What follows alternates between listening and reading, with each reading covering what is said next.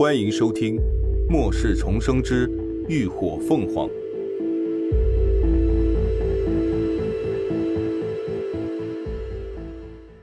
第十四集：筹备武器。秦志远这趟出国足足走了一个月，回来当天，他直接来到武馆，正好何天也在，两人见面，二话没说，撸起袖子就开打。出手更是毫不留情，拳拳到肉，招招狠厉。他们这得是多大仇啊！林鸾站在阁楼上，看得眼花缭乱，胆战心惊。师妹，你别担心。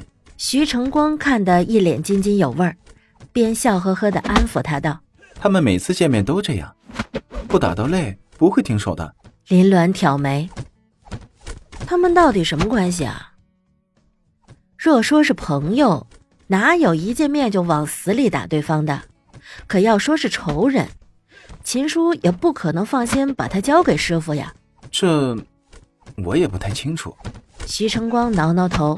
不过师傅说，秦叔救过他的命。救命！林伦看着场下打得难分难舍的两个人，眼角微抽。这对待恩人的方式还真是特别。一场架打了将近一个小时，最终以何天小胜告终。虽然何天在拳脚功夫上略胜一筹，但要论枪械，肯定不如以神枪手闻名的秦志远了。当晚，秦志远做东，四人上了餐馆。何天清着一只眼窝，站在生鲜区点菜，光是八百一斤的龙虾，就挑了只大个六斤八两。大有不把秦志远吃穷不罢休的气势。席间，酒量堪忧的何天化身成夸图狂魔，只把林鸾夸的天上有地下无，害得他有些消化不良。酒足饭饱后，时间也不早了，林鸾撑着圆鼓鼓的肚皮坐进秦志远的车里，掏出手机给乐乐发了消息，告诉他今晚不回宿舍了。晚点的时候帮他蒙混一下，信息很快就回了过来，是条语音信息。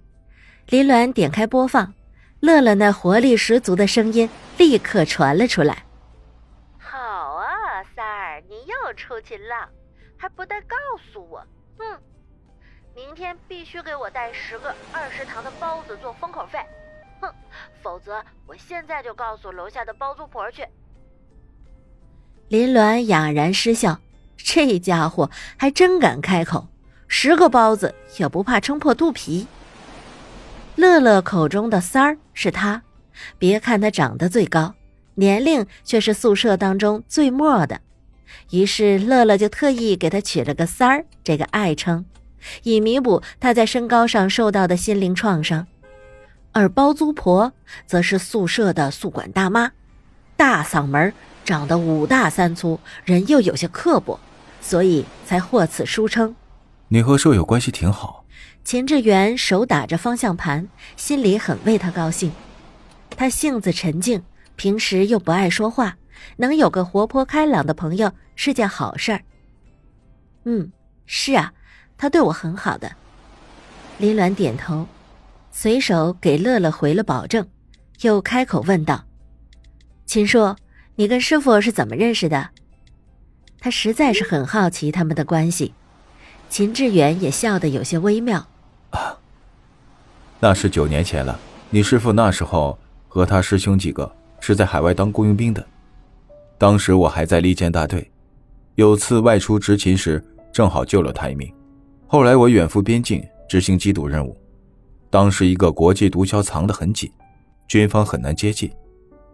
是你师傅去当了卧底，最后毒枭被抓，但你师傅也在他们那一行的名声也臭了，最后他干脆收手，带着陈光回国开启了武馆。原来如此，林鸾心想，也难怪师傅对秦叔会是这种态度，既感恩又埋怨。